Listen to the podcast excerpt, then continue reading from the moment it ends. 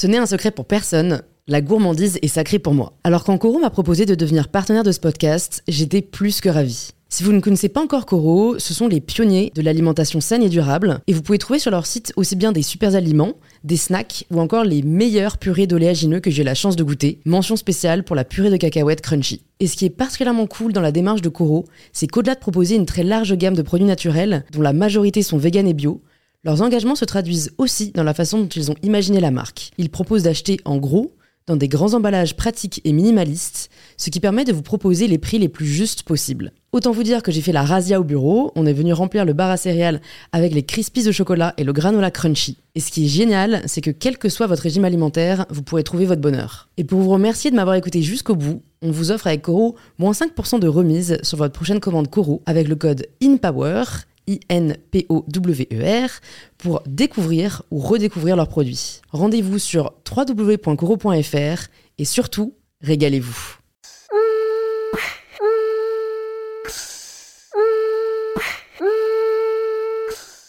Bonjour à tous et bienvenue sur In Power, le podcast qui vous aide à prendre le pouvoir. Avant toute chose, euh, je voulais vous souhaiter une merveilleuse année 2021. J'espère qu'elle vous apportera tout ce que vous désirez. Euh, J'espère que vous continuerez à vous nourrir des podcasts et qu'on pourra continuer à échanger ensemble. Je vous prépare quelques petites surprises pour euh, cette année 2021, notamment le fait d'enregistrer mes podcasts en vidéo pour que vous puissiez aussi voir les invités, pour qu'on puisse aussi continuer les discussions sur, sur les réseaux sociaux. Donc j'ai hâte de vous partager ça. Ça devrait commencer normalement pour la fin janvier. Et je ferai aussi bientôt sur mon compte Instagram principal My Better Self un post en vous demandant s'il y a des personnes que vous souhaitez que je reçoive sur le podcast, si jamais vous avez des envies, des demandes. Donc voilà, vous pouvez aller me suivre là-bas aussi. Et je recevrai comme ça des invités encore plus inspirants pour cette nouvelle année. Cette semaine, je reçois Pauline Legnaud, euh, qui est aussi podcasteuse. Euh, vous connaissez peut-être déjà son podcast Le Gratin. Et c'est également la cofondatrice de la marque de joaillerie Gemio. Je trouve que le parcours de Pauline est vraiment intéressant euh, parce que bah, c'est quelqu'un qui a fait de longues études, qui a fait euh, bah, presque 10 ans d'études et qui en fait, avec le recul, réalise euh, et a même réalisé au sortir de ses études que ça ne lui avait pas forcément apporté tout ce qu'elle attendait, qu'elle avait une certaine frustration même de ne pas savoir concrètement ce qu'elle souhaitait faire après ses 10 ans d'études et d'avoir le sentiment d'avoir perdu du temps. Donc c'est un discours qu'on n'entend pas forcément dans notre société bah, qui a tendance à, à glorifier les études et j'ai trouvé ça vraiment euh, bah, rafraîchissant qu'elle nous le dise de manière euh, totalement honnête et qu'elle nous dise qu'en fait, elle, c'est plutôt euh, dans le monde professionnel et dans l'action qu'elle a trouvé sa voie, qu'elle a trouvé ce qui lui plaisait, et notamment dans l'entrepreneuriat, parce que c'est assez rapidement qu'elle s'est lancée avec son mari Sharif dans la création d'une marque de joaillerie, alors qu'aucun des deux ne venait de ce milieu. Et Pauline partage dans cet épisode beaucoup de conseils, justement pour les personnes qui souhaitent peut-être se lancer dans un milieu qu'ils ne connaissent pas, bah, pour y arriver, en se mettant notamment des contraintes, ce qui permet non seulement de nourrir la créativité, mais surtout de nous contraindre d'agir. Et c'est comme ça qu'en moins de 6 mois, ils ont réussi, en partant de zéro, à créer une marque de joaillerie. Pauline nous partage aussi comment les podcasts l'ont aidé euh, dans différentes périodes de doute qu'elle a pu rencontrer, que l'entrepreneuriat ben, n'est pas toujours rose, et qu'il faut aussi apprendre à s'écouter et surtout à se connaître. Si c'est la première fois que vous écoutez In Power, bienvenue. J'espère de tout cœur que cet épisode et le podcast vous plaira. Et si vous avez déjà écouté In Power, c'est peut-être que vous l'appréciez. Pensez à vous abonner sur l'application que vous êtes en train d'utiliser. Euh, c'est gratuit et ça vous permet d'écouter d'autres conversations inspirantes et enrichissantes. Et je suis ravie de vous inviter maintenant à rejoindre ma conversation avec Pauline. Bonjour Pauline. Et eh bah bonjour, merci à toi de me recevoir. Avec grand plaisir. Euh, bah, pour celles et ceux euh, qui nous écoutent, je suis avec Pauline Legnaud, que vous connaissez peut-être ou euh, de la marque qu'elle a co-créée Gemio, ou de son podcast Le Gratin. Je suis certaine que des personnes nous écoutent et écoutent aussi Le Gratin.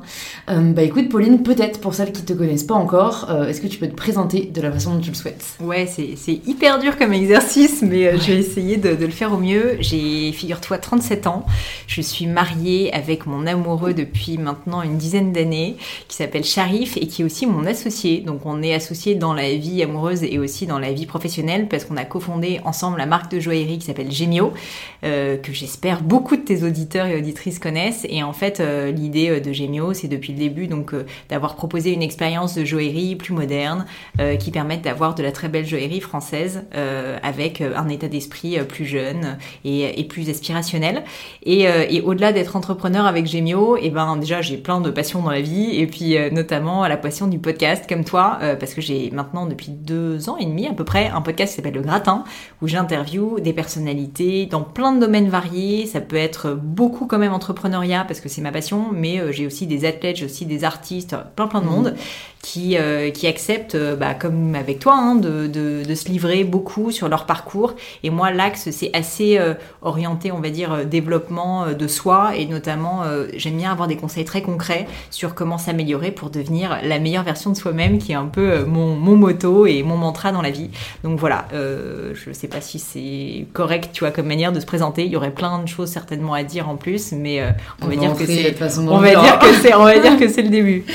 Et je me demande là, euh, qu'est-ce qui t'a mis au podcast, toi? Parce que j'imagine qu'avant de le créer, tu l'as écouté. Qu'est-ce qui t'a un peu accroché au podcast? Ah mais complètement. Mais alors moi, tu vois, l'histoire, elle est assez rigolote. C'est que, enfin en fait, plutôt triste d'ailleurs, c'est que je, j'étais à une phase de ma vie qui était pas facile. Euh, je pense qu'il y a beaucoup de gens qui se mettent à écouter des podcasts. Je sais pas si toi ça a été ton cas, à un moment où ils se posent des questions et du coup ils ont besoin d'être accompagnés sur une problématique de vie. Et moi, si je suis honnête, euh, c'était une période chez Gemio qui se passait pas très bien parce que ça faisait six ans que la boîte était créée, elle se développait toujours bien, mais à un moment donné dans ta vie d'entrepreneur, tu te dis est-ce que je rempile ou est-ce que je passe à autre chose? Et j'avais beaucoup de mal à prendre cette décision parce qu'en fait j'étais associée avec mon mari, avec mon beau-frère aussi, et donc si tu veux c'était euh, vraiment une question assez difficile euh, pour euh, pour moi de, de trancher. Et donc et donc cette période elle a été dure. J'ai fait un peu une espèce de, j'ai pas de dépression, mais j'étais vraiment pas très bien. J'étais plus, j'avais plus d'entrain, j'avais plus envie d'aller au travail. Enfin, il me manquait une vision, si tu veux, pour ma carrière et mmh. puis pour ma boîte. Et donc j'ai eu besoin de me nourrir et j'ai commencé à écouter des podcasts à cette occasion, notamment parce que je me suis mis du coup aussi à la course à pied, donc tout s'est un peu mêlé. Je sais que tu adores le sport, donc du coup, ça va te parler. Mais j'ai eu besoin d'un exutoire. J'ai commencé par la course à pied. Je m'emmerdais pas mal, donc du coup, j'ai écouté des podcasts. Et en fait, je suis tombée par hasard sur des podcasts américains parce que j'ai fait une partie de mes études aux US. Je parle anglais, je suis agrégée d'anglais. Donc globalement, si tu veux, moi, l'anglais, c'est une langue assez naturelle pour moi. Et en fait, en regardant ce qui se faisait en France, je me suis dit, mais c'est fou, il n'y a pas beaucoup de podcasts français. Parce qu'à l'époque, enfin, comme pour toi, il y avait RTL, il y avait les grosses têtes, il y avait, enfin, tu vois, c'était que des rediffusions, en fait, d'épisodes de podcasts de radio. Et donc je me suis dit, mais c'est trop dommage. Il y a plein de contenus géniaux à construire avec des invités qui sont pas du tout médiatisés, euh, tu vois, normalement. Donc euh, il faut le faire. Et, euh, et, du coup, voilà. Et c'est pour ça que je mm. me suis lancée. Mais ce qui est marrant, c'est que entre le moment où j'ai eu l'idée entre guillemets et le moment où je me suis lancée, il y a peut-être eu mais trois semaines. C'est-à-dire que le temps de commander le matos sur Amazon, de me renseigner un minimum, et hop, je me suis dit j'y vais, je fonce. Au pire, ça m'intéressera pas. Je suis au pire peut-être que je serai nulle et puis tu vois, je ferai trois épisodes. Et puis euh, au mieux, euh, mm. ça va m'amuser et je vais continuer quoi. T'as toujours eu cette euh, dynamique idée-action ou ça c'est venu avec le temps? Euh, moi, je suis quelqu'un qui a un très très fort biais pour l'action, euh, avec euh, les avantages et les inconvénients que ça comporte. Mm. le côté je me précipite surtout est un gros inconvénient, euh, parce que j'ai tendance à décider un peu trop vite parfois, je le sais, mais d'un autre côté, ça fait partie de qui je suis. Maintenant, j'apprends à l'accepter aussi, euh, qui est que, bah voilà, moi j'aime bien en fait voir le résultat de mes pensées. Et d'ailleurs, quand j'étais plus jeune, j'ai pendant très longtemps fait pas mal d'études, parce que j'étais un peu poussée par ma famille pour faire ça. Je sais que tu as fait aussi beaucoup d'études et moi, ce qui me frustrait profondément dans les études, c'était qu'en fait, c'était très théorique et que j'avais besoin de concret. J'étais quelqu'un, moi, j'avais besoin de voir les effets de mes actions. J'avais besoin de mettre les mains dedans. Je me rappelle quand j'étais petite, enfin, je construisais des choses, je vendais, enfin tu vois, mais dès l'âge de 6 ans, je me rappelle, dès que j'avais une minute, je faisais des sandwichs pour les vendre à mes voisins, enfin tu vois, j'aimais mmh, faire. Mmh. Et, euh, et, dans les études, j'ai été très frustrée justement de pas faire. À la rigueur, le seul truc que j'aimais bien faire, c'est des dissertations, parce qu'au moins j'avais l'impression de produire quelque mmh. chose. Et, euh, et, donc j'étais très malheureuse à ce moment-là, et je pense que l'entrepreneuriat pour moi a été vraiment... Euh, un peu une vocation parce que quand j'ai commencé à réaliser qu'il y avait un métier où mon job c'était d'avoir des idées et ensuite de les convertir en action, mais mmh. sincèrement ma vie a changé. Tout d'un coup j'ai été beaucoup beaucoup plus épanouie. Donc pour répondre de manière synthétique à ta question, oui j'ai toujours eu un biais assez fort pour l'action. Après ça n'empêche pas que de temps en temps euh, je tergiverse tu vois pour prendre des décisions euh, parce que c'est difficile etc. Donc j'ai ce mmh. biais là, ça m'arrive de procrastiner aussi. Hein. Mmh. Mais disons que j'ai plutôt la tendance de prendre des décisions un peu trop vite que l'inverse. Ok. Non mais c'est hyper intéressant parce que je pense que de l'extérieur, on a l'impression que les personnes qui font euh, des études prestigieuses ou alors de longues études euh, sont forcément épanouies dedans, que genre, tu sais, c'est un peu genre Mm. l'élite et tout. Et alors qu'en fait, euh, parfois, c'est les personnes les plus malheureuses. Souvent. Et et j'en parlais bah, dans un autre podcast il y a pas très longtemps, mais tu sais, je pense vraiment ce qui est toxique, c'est la dichotomie entre réussite égale académique Mm. et en gros plus ou moins échec égale manuel. Tu sais, on va, on va Mm. dire aux personnes genre qui n'ont pas eu des bons résultats au brevet, bah tu devrais peut-être t'orienter en filière pro. C'est comme si c'était genre euh, la, fin. Alors que pour moi, il n'y a pas de, de- de hiérarchie à faire entre les deux. Enfin, tu vois, euh, je dis souvent, les personnes, euh, j'ai l'impression qu'ils sont les plus épanouies dans leur travail, c'est ceux qui travaillent dans le monde de la cuisine. Parce que, en fait, euh, ils ont cette progression qu'ils peuvent avoir à chaque étape de leur vie. Il y a toujours quelque chose vers lequel aspirer. Et ils font vraiment ce qu'ils aiment. Enfin bref, et, c'est marrant que tu dises, parce que moi, tu vois, de l'extérieur, pareil, te connaissant un peu, écoutant ton podcast, j'étais persuadée que dans tes études, t'étais épanouie, que t'avais fait ce que t'aimais et tout, quoi.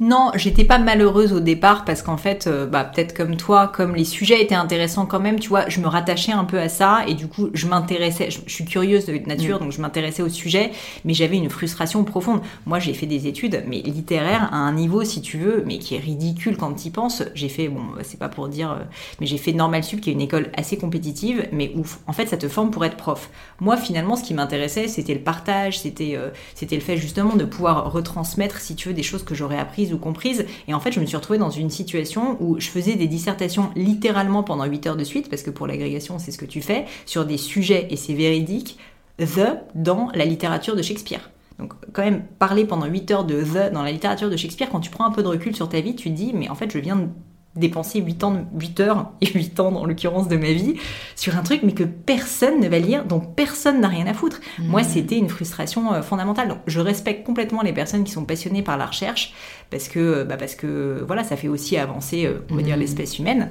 Mais moi, c'était pas qui je suis. Franchement, moi, je te dis, hein, vraiment, le seul truc qui me faisait plaisir, c'est quand je me rappelle, je mettais la copie sur le bureau du prof et je me disais, il y a un truc concret. Il y a quelques feuilles, il y a une dizaine de feuilles. D'ailleurs, j'avais tendance à beaucoup écrire du coup, parce que Mhm. je voulais qu'il y ait un truc concret.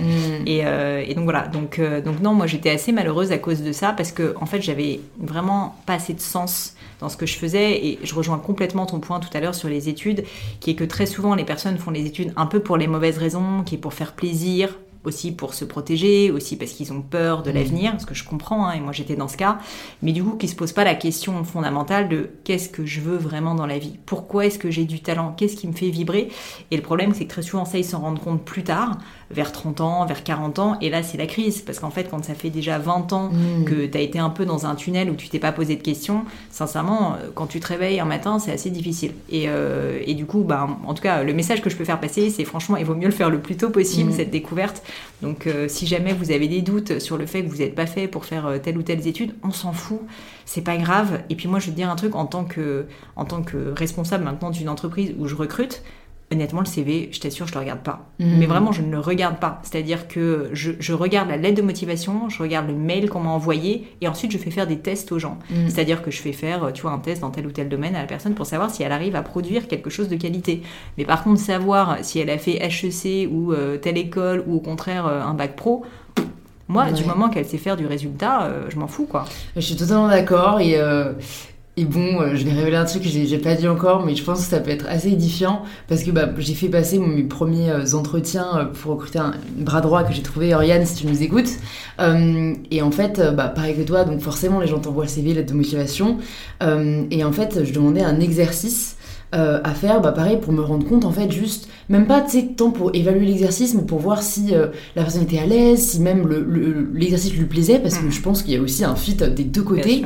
Et, enfin, tu vois, le, le profil de la personne avec qui vraiment j'ai le moins matché, où je me suis vraiment dit, mais enfin, je sais même pas pourquoi elle a postulé, c'était quelqu'un de Sciences Po.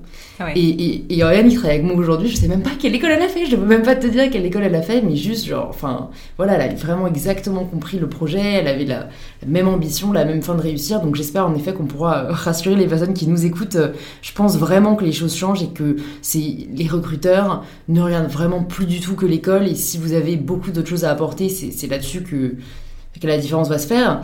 Et je voulais te demander, euh, par rapport à ce que tu as dit juste avant, du coup, quand est-ce que toi, tu t'es posé cette question? Qu'est-ce qui me fait vibrer? Tard. Tard, euh, moi j'ai perdu beaucoup de temps. Et euh, je, je le regrette pas parce qu'au final ça fait qui je suis aujourd'hui et je pense que ma vie est peut-être plus intéressante à cause de ça. Mais moi j'ai été sur des rails pendant 20 ans, 20, 25 ans à peu près, où j'ai suivi, j'étais la petite fille sage, mais, mais typique si tu veux. Et ce qui est terrible, euh, je sais que toi en plus n'es pas woman au féminin, euh, c'est vraiment quelque chose qui te parle, mais, euh, mais moi en fait j'étais quelqu'un, je pense qu'il y avait beaucoup d'ambition, mais j'avais pas compris que l'ambition elle devait venir de moi et que c'était pas l'image projetée des autres. Et donc je vivais pour le regard des autres, et notamment de mes parents. Et le pire dans cette histoire, c'est que mes parents en plus au fond s'en foutaient tu vois, et m'aimait pour qui j'étais. Et mm. mais ça, j'avais moi-même, si tu veux, ce complexe qui était que j'admirais mes parents, que je voulais leur faire plaisir, et que j'avais le postulat qui était que faire de bonnes études leur ferait plaisir, parce que mes parents n'ont pas fait d'études eux-mêmes et que j'avais senti, tu vois, d'une manière ou d'une autre, que c'était quelque chose qui, qui les, les, intéressait. Et donc, euh, en gros, pour répondre à ta question, j'ai euh, pendant bah, euh, très très longtemps, parce que j'ai fait donc normal sup, c'est deux ans de prépa, six ans d'études, ensuite pré-péna, mm. je passe l'ENA, j'échoue à Donc en fait, si tu veux, pendant, je ne me rappelle pas exactement la longueur, mais à peu près 10 ans, j'ai fait des études qui n'ont servi à rien aujourd'hui, à part euh, être capable de faire des dissertations sur The dans l'œuvre de Shakespeare. Donc autant te dire, ça n'intéresse pas grand monde. Et, euh, et j'ai mis beaucoup de temps. Et le jour où euh, j'ai réalisé que j'avais perdu ce temps et que le, pourtant la vie est courte, donc maintenant il va falloir que je rattrape, eh bien c'était quand j'ai échoué à l'ENA. Donc en gros, pour, pour t'expliquer, j'avais passé ces voilà, ces études un peu prestigieuses normal sup pour devenir prof. Et je me suis rendu compte que c'était pas fait pour moi et que faire des disserts toute ma vie ça m'intéressait pas. Et je me suis dit je veux quelque chose de plus concret. Et donc un peu bêtement, je me suis tournée vers mon père qui me dit Mais Léna, tu vas voir, c'est le concret, c'est la politique, il y aura des, tu vois, des mises en place de politique publique, ces grands mots et tout le, service public. Et donc, je me dis euh, Why not? Pareil, prestige et tout. Et donc, je travaille comme une folle parce que quand même, il faut travailler pour y rentrer. Je suis admissible. Et là, j'arrive devant le grand oral. Alors, le grand oral, c'est un moment où tu es un peu seul parce que tu as un public derrière toi qui t'observe. Donc, tu as 40 personnes qui sont là à prendre des notes, à 40 il y a beaucoup de monde, il y a 30 à 40 personnes, des gens, tu vois, de ta promo qui te connaissent, des amis, des gens qui te connaissent pas, des concurrents aussi, qui t'écoutent en train de passer ton oral devant six gars qui sont les membres du jury, qui vont te poser des questions de personnalité sur pourquoi tu veux faire l'ENA, euh, qu'est-ce qui te plaît dans la vie, euh, des questions un peu techniques aussi. Et ça dure 45 minutes, c'est long 45 minutes. Mmh. Et du coup, je fais ça. J'ai l'impression que ça se passe plutôt bien. Et en fait, bon, la morale de l'histoire, c'est que je me suis pris un 2 sur 20, donc une note euh, complètement dramatique. Donc évidemment, j'échoue. Et ça a été pour moi un truc super dur parce que jusqu'à présent, toutes mes études, je les avais réussies. J'avais été un peu la petite fille typique, tu vois, qui bosse beaucoup, mais elle arrive euh, finalement euh, au résultat. Et là, ça marchait pas pour la première fois, alors même que je m'étais probablement encore plus consacrée à ça qu'au reste. J'avais vraiment énormément investi de temps et d'énergie. Et donc, ça a été pour moi un moment de très très grande frustration d'abord. Et puis ensuite, euh, de honte, enfin assez clairement si tu veux, euh, c'était public, tout le monde savait que j'avais échoué. En plus, Léna, la manière dont ça se passe, c'est quand même pas hyper sympa. C'est, c'est pas on t'appelle ou on t'envoie un mail pour te dire que t'as raté ou t'as réussi. C'est, c'est noté publiquement si tu veux sur le site de Léna. Donc tous mes potes avaient été regardés. Je reçois aucun message évidemment parce que tout le monde a, un peu pitié pour moi. Et donc, euh, enfin tu vois, l'espèce de morsure de honte publique était très mmh. dure. Et ça a été finalement pour moi un grand révélateur parce que à ce moment-là, je me suis dit mais en fait je suis en train de me battre pour un truc qui ne me correspond pas. Ces personnes au final qui m'ont mis deux, elles m'ont sauvé la vie parce que là, je pourrais être sous-préfète à Épinal, qui n'est pas, si tu veux, ma vocation, en fait. Et je le mm. fais pour les mauvaises raisons. Là, je te le résume. En réalité, ça m'a mis plusieurs semaines avant de le comprendre. Mm. Mais j'ai, à ce moment-là, vraiment souffert. Et je pense que dans cette souffrance, j'ai compris que euh, je m'étais engagée dans une voie qui n'était pas la mienne et que ça faisait dix ans que je me battais pour quelque chose qui n'était pas moi et qu'il fallait que je commence à un petit peu justement me poser cette question de qui j'étais vraiment, quelles étaient mes forces, quelles étaient mes faiblesses et qu'est-ce que je voulais dans la vie. Et au final, ce que je voulais dans la vie, moi, bah, c'était non seulement avoir de l'ambition, mais c'était créer quelque chose. C'était avoir des idées et les rendre réelles. C'était construire. Et ça, bah, je me suis penchée sur la question et assez naturellement, je me suis orientée vers l'entrepreneuriat en me disant que ce qui y a d'assez formidable aujourd'hui, c'est que tu peux, sans être un artiste, être un peu un démiurge parce que tu peux avoir une idée et si jamais t'es pas si mauvais en exécution, ou en tout cas que tu t'en donnes les moyens, bah tu peux la rendre réelle. Et ça, mais c'est magnifique, c'est mm. magnifique. Et donc, euh, et donc c'est ce que j'ai voulu faire. Trop cool. j'ai 10 000 questions à la minute, mais tu sais, je suis un peu comme toi, j'ai pas envie de couper la parole. Mais Désolée, je parle longtemps. Ah non, mais c'est très bien, c'est les meilleurs épisodes. Euh, déjà, je me demande, est-ce que tu as eu du feedback sur cette orale Parce que je trouve que ça peut être très dur. Euh, en plus, c'est pas comme si tu savais là où t'avais raté entre guillemets, tu vois, euh, de vivre avec euh, ce, ouais, voilà, c'est, enfin, la note en tant que soi ne vaut rien, mais tu vois, avec ce sentiment, bah, qu'est-ce que j'ai mal fait peut-être?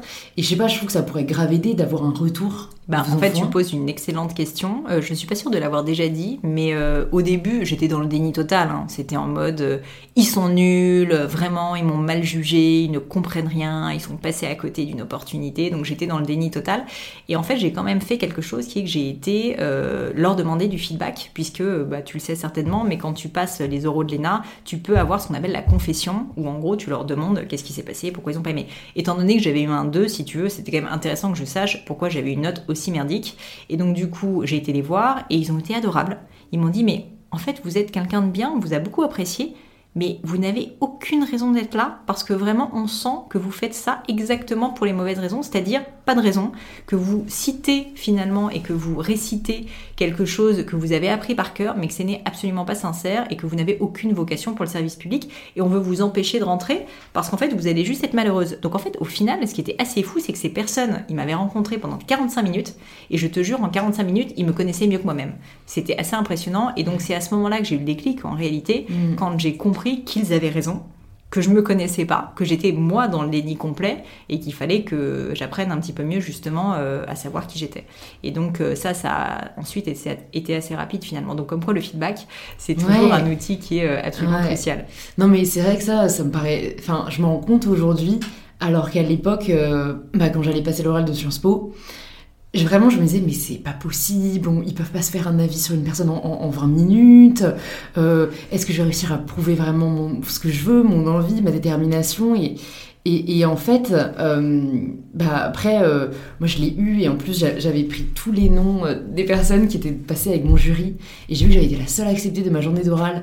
Et tu vois, limite, je m'étais dit, mais c'est une chance, enfin tu vois, c'est une bonne étoile. Et en fait, après, en faisant passer moi-même des oraux blancs pour, pour aider des personnes qui préparaient Sciences Po quelques années plus tard, en fait, c'est vrai que hmm. tu te rends compte en 10, enfin, 10 minutes, en 2 minutes en vrai, si la personne est là pour les bonnes raisons ou pas. Bah, c'est un peu comme dans un entretien d'embauche. Il y a mm. quand même des erreurs de casting, parce que malgré tout, euh, déjà les gens changent, ça on le dit pas assez, mais tu vois, quelqu'un, tu peux le recruter et qui est très bien au moment où tu le recrutes, mais en fait, comme tu vas évoluer, que ta boîte va évoluer, que cette personne va évoluer, bah, peut-être qu'en fait, euh, la transition n'est pas forcément bonne. Il y a des erreurs de casting. Moi, comme toi, j'ai refait aussi passer pas mal d'entretiens, donc pour HEC euh, que j'ai fait après, HEC Entrepreneur. il y a toujours deux, trois personnes où tu te plantes. Mais je suis assez d'accord que globalement, en fait, en 10 minutes, tu le sens. Il y a mmh. juste ce côté gut feeling qui fait que tu sais si c'est la bonne personne ou pas. Et après, bah, comme tu dis, ça peut être. C'est dingue, je trouve, ces histoires de tu sais, c'est vraiment la, réflexion autour du destin, quoi. C'est, enfin, tu vois, c'est le destin. J'imagine que toi, t'as vraiment dû dire tout arrive pour une raison, tu vois, parce que, enfin, je suis un peu fataliste, moi, mais fataliste au sens positif, optimiste, fataliste, on va dire, euh, qui est que déterministe, on va dire. J'aime, euh, j'aime assez croire que quand on, voilà, quand on veut quelque chose, on, s'en donne souvent les moyens et on y arrive. Parfois, c'est pas possible, mais parfois, c'est aussi que, ben voilà, les voies du Seigneur sont impénétrables et que, en fait, c'était pour la bonne raison. Mm. Et moi, c'est clair que quand j'y pense, enfin, tu vois, eu. Euh, c'est pour ça que je te dis, je regrette pas, parce que oui, j'ai perdu 10 ans. Et je me rappelle une fois, j'ai quelqu'un qui m'a dit, euh, mais t'es pas trop dégoûté d'avoir fait autant d'études qui ne servent à rien? Et je t'avoue que sur le coup, ça a été extrêmement dur qu'on me dise ça, parce que je me suis vraiment dit, c'est vrai que j'ai perdu littéralement 7 années de ma vie. Je me rappelle, j'en avais pleuré. C'était assez dur. Mais au final, maintenant, avec le recul, je me dis, bah, ça fait aussi la personne que je suis, tu vois. C'est, je pense, parce que j'ai vécu ça, parce que j'ai vécu cet échec, parce que j'ai compris que je ne me connaissais pas avant, que maintenant, je suis quelqu'un qui, en permanence, va se remettre en cause, va me poser des questions sur qu'est-ce que je veux vraiment, qui je suis, mes forces, mes mmh, faiblesses. Mmh. Alors qu'avant, si tu veux, j'avais pas un recul euh, qui mmh. était euh, très intéressant. Mais donc, tu as quand même ce sentiment euh, d'année perdue, parce que Enfin, par exemple, bah, ça, Sciences Po, moi, en soi, ça m'aide pas énormément. Mm. Enfin, je veux dire, concrètement, c'est pas, euh, tu vois, ce que je vais faire après euh, dans, dans ma carrière. Euh, mais, je sais pas, je me dis, bah, c'est une ouverture d'esprit, c'est des personnes rencontrées. C'est, j'ai l'impression que je ressortirai pas en me disant, bon, ben, cinq années à faire des sciences politiques et de l'économie, euh, so je être créatrice de contenu, tu vois. Non, mais je pense que tu as raison d'ailleurs. Enfin, c'est pas du tout des années perdues. Mais sur le coup, quand tu viens de foirer le concours et que ça fait dix ans que tu bosses pour arriver à un moment où tu dis, en fait, maintenant, je dois complètement changer de vie et je veux devenir entrepreneur. Globalement, je savais même pas ce que c'était qu'un compte de résultats, je savais pas ce que c'était qu'un CDI. Enfin, c'est vrai qu'en plus, toi, c'était très spécialisé. je pense qu'on a la chance que ce soit assez général, donc on avait Moi, c'était vraiment, si tu veux, c'était littéraire d'une part et d'autre part, finance publique, tu vois. Donc vraiment niche, quoi. Et donc, je me dis, tout ça, mais je peux le prendre, le foutre dans une poubelle, le balancer, ça ne me sert à rien. Après, je suis d'accord qu'en fait, la force de travail, la méthode, le, tu vois, développer un argumentaire, tout, ça, ce sont des choses que j'ai gardées, bien évidemment. Mais c'est vrai que ça, ça, ça, ça, pousse une réflexion plus loin, qui est que... Euh, tu vois, je me rappelle quand j'étais euh, plus jeune, moi pour le coup, euh, là où j'ai toujours eu du mal, c'est les maths et voilà, dans, dans toutes les matières scientifiques. Et vraiment, je me disais, mais ça sert à quoi concrètement de faire des équations? Et bon, après, tu vois, mes parents, mais c'est la gymnastique du cerveau. Ok, soit je comprends maintenant, en effet, il faut une certaine gymnastique du cerveau. Mais c'est vrai que quand on y pense, l'école, le collège, le lycée, c'est vraiment que de la gymnastique du cerveau, sans jamais rien de concret.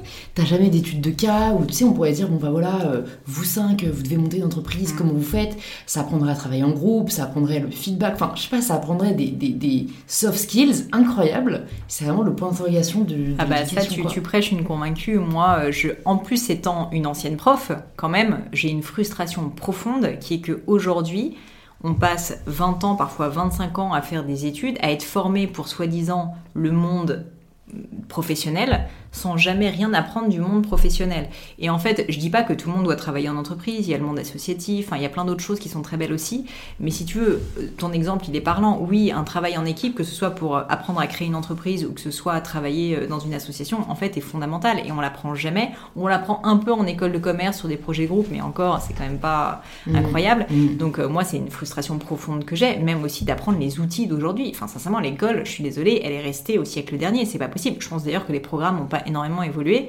alors que c'était peut-être très légitime à l'époque de la Troisième République, mais maintenant, si tu veux, le monde réel, c'est que tu es quand même censé maîtriser un minimum des outils digitaux, Word, Excel, même créer des contenus, tu vois. Mm. Je vois pas pourquoi on n'apprendrait pas à maîtriser un minimum les réseaux sociaux ou Photoshop pour réussir à créer ses propres contenus. En fait, tout ça, pour moi, c'est des outils qui te donnent ensuite la liberté d'exercer le métier que tu veux. Mm, mm. Et aujourd'hui, en fait, les gens sont juste bons à faire des dissertes, euh, sincèrement, qui ne servent à rien je vais pas faire de politique, mais probablement parce que les personnes qui font les contenus eux-mêmes ne savent pas faire grand-chose d'autre. mais, euh, mais, du coup, tu vois, ils reproduisent un schéma qui est terrible. Donc, euh, ouais, moi, je suis complètement d'accord avec ça. Et c'est pour ça que je dis pas une fois de plus que j'aurais envie de refaire quoi que ce soit, mais euh, si jamais euh, j'ai des amis qui ont des enfants, etc., moi j'aurais envie le plus vite possible de les confronter au réel, de les faire leur faire rencontrer des, entrepreneurs, mais pas que, ça peut être dans une grande entreprise, de travailler ce fameux stage de troisième, tu sais qu'on a tous fait, qui est complètement pipeau parce que c'est qu'une mmh. semaine, pas faire juste un, pauvre stage d'une semaine en troisième, mais le faire à répétition vraiment, mmh, apprendre, euh, apprendre vraiment euh, et créer de la valeur aussi, et apprendre que le monde de l'entreprise c'est un beau monde aussi, que mmh. c'est comme ça qu'on se fait des amis plus tard, euh, c'est comme ça qu'on rencontre des gens, c'est comme ça qu'on se forme, et que cette formation là, bah, elle va durer toute la vie, donc autant la commencer le plus tôt possible. Et du coup, est-ce que toi tu as, tu as eu une expérience en entreprise avant de lancer ta boîte ou t'as Ouais, t'as eu j'en ai eu. Pas en entreprise en tant que CDI, hein, ma boîte, je l'ai lancée quand euh, je sortais à peine d'école, mais bon, déjà, j'ai jamais travaillé dans l'entreprise, mais j'ai toujours je te dis vendu des trucs à droite à gauche. Donc j'étais un peu entrepreneur dans l'âme avec le recul, qui est que je te dis, euh, donc je te parlais des petits sandwichs quand j'étais petite, mais ensuite j'avais monté un espèce de concept de bijoux quand on y pense, mais c'était des bijoux fantaisie euh, que je vendais pas mal. Enfin, ça j'avais vraiment déjà pas mal eu d'expérience un peu pseudo-entrepreneuriale, plutôt seule, hein, mais euh, qui a eu le mérite de me former quand même. Et ensuite, quand je suis rentrée en école de commerce, là, je me suis dit, ok, ça fait quand même maintenant 10 ans que je fais des dissertes, il va peut-être falloir que j'essaye de comprendre c'est quoi le monde de l'entreprise. Donc, j'ai fait deux stages. Un stage, euh, un stage dans un grand groupe en Inde, donc euh, assez particulier. Il fallait que je fasse un stage à l'étranger et j'ai choisi de le faire là-bas. Honnêtement, j'ai pas aimé l'expérience, pas parce que c'était en Inde, au contraire, ça c'était la partie plutôt fun et, exotique, tu vois, qui me faisait rigoler, euh, aventure. Mais par contre, la partie grand groupe, si tu veux, dès que je levais le petit doigt, il fallait que je pose la question à mon boss, tu vois, limite de sortir de table ou un truc comme ça. Donc ça, ça m'a complètement frustrée. Et ensuite, le deuxième stage que j'ai fait, c'était justement un stage où j'avais décidé de travailler dans une toute petite boîte, vraiment une start-up, euh, où je voulais qu'on soit mes limites 4 pour que je puisse euh, vraiment être corvéable à merci et comprendre ce que c'était que la vraie vie euh, d'entreprise et d'entrepreneur. Et je me rappelle très bien, et c'est un conseil que je peux donner pour ceux que ça intéresse, c'est que j'avais envoyé pas mal de lettres de motivation à pas mal de boîtes qui m'intéressaient, qui étaient des toutes petites start-up, où c'était en gros du bénévolat quasiment. Je leur avais dit, écoutez, franchement, moi, je veux juste apprendre, je veux être votre larbin, je sais que j'ai fait plein d'études qui ne servent à rien, mais vraiment, faites-moi confiance, je peux aussi conduire des camions et sortir des poubelles s'il le faut. Donc apprenez-moi la vraie vie d'entrepreneur. Et de fait, j'ai conduit des camions et sorti des poubelles. Et c'est ça qui m'a appris aussi la vraie vie, tu vois. Mmh. Et ce stage, je l'ai adoré parce que c'était dur par moments.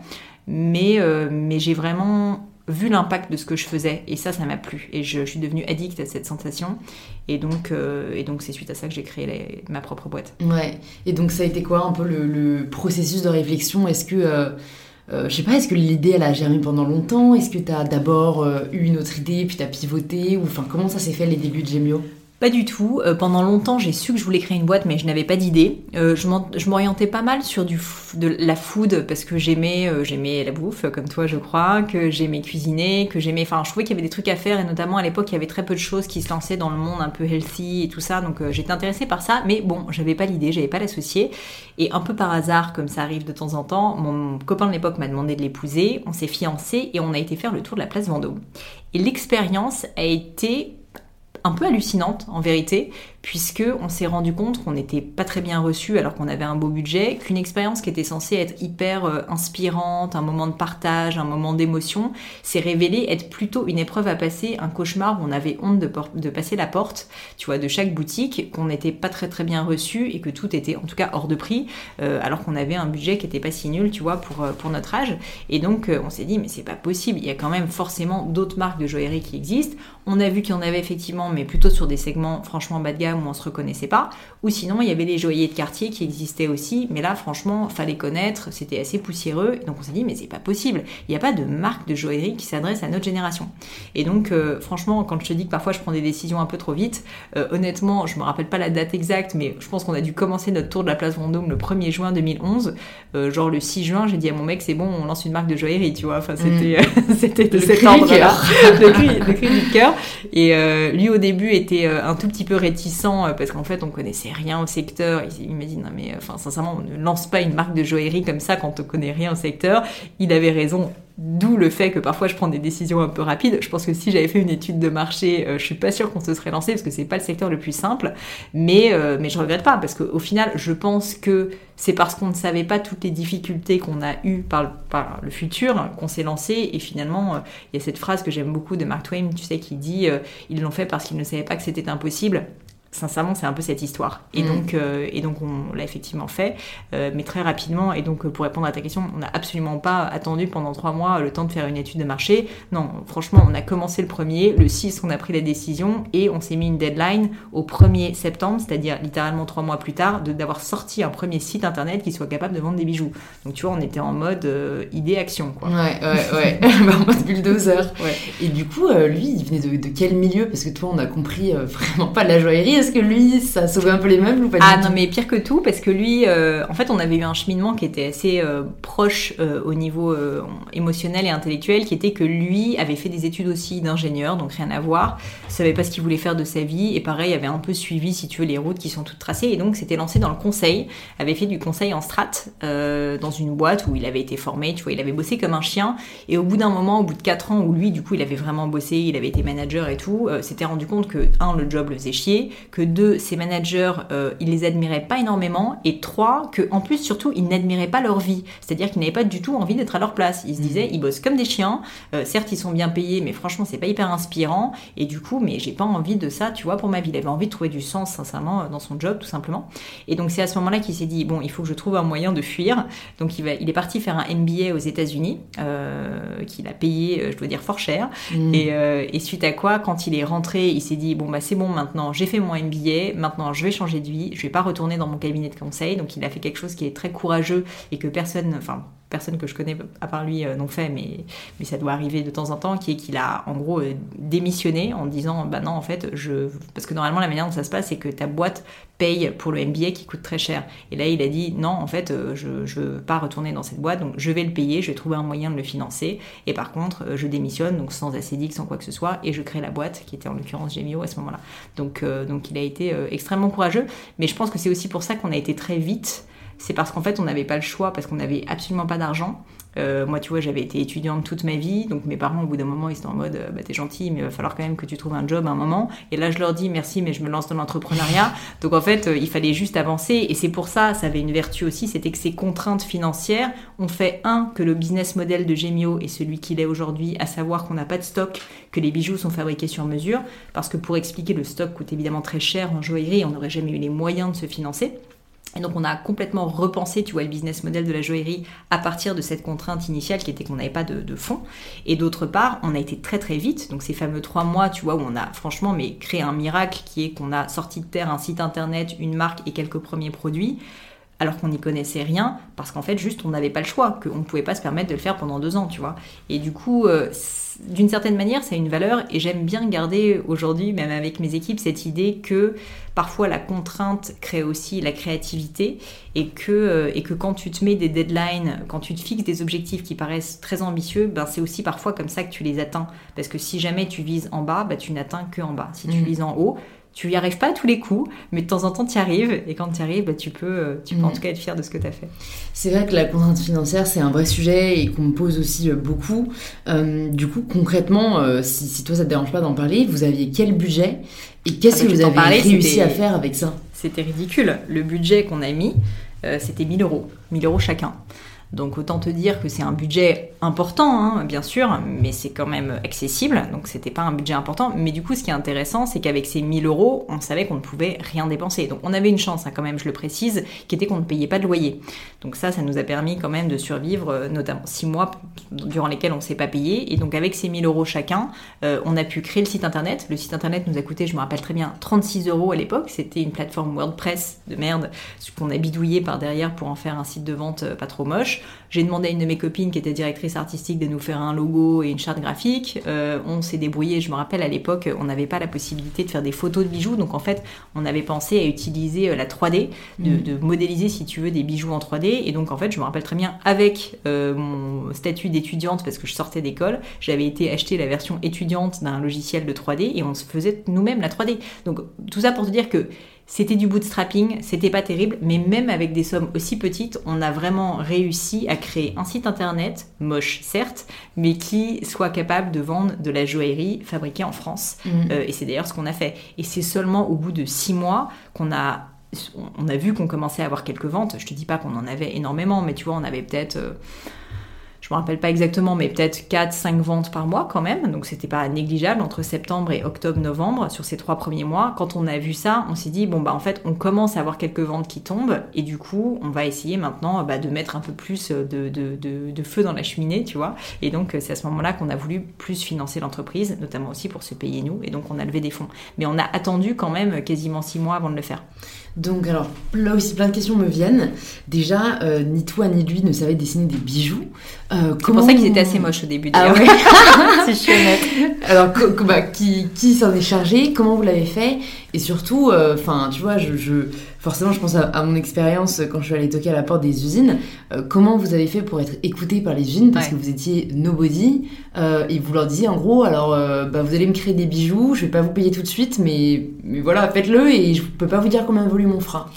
Alors, par rapport à ta première question, effectivement, on dessinait pas des bijoux. Après, la réalité, c'est que euh, on s'est fait accompagner dans un deuxième temps qu'on avait trouvé les ateliers justement pour que techniquement on puisse fabriquer des bijoux. Donc, on avait des idées créatives. C'est pas si compliqué que ça, mine de rien, tu vois. Et après, eux l'interprétaient euh, au niveau technique, on va dire.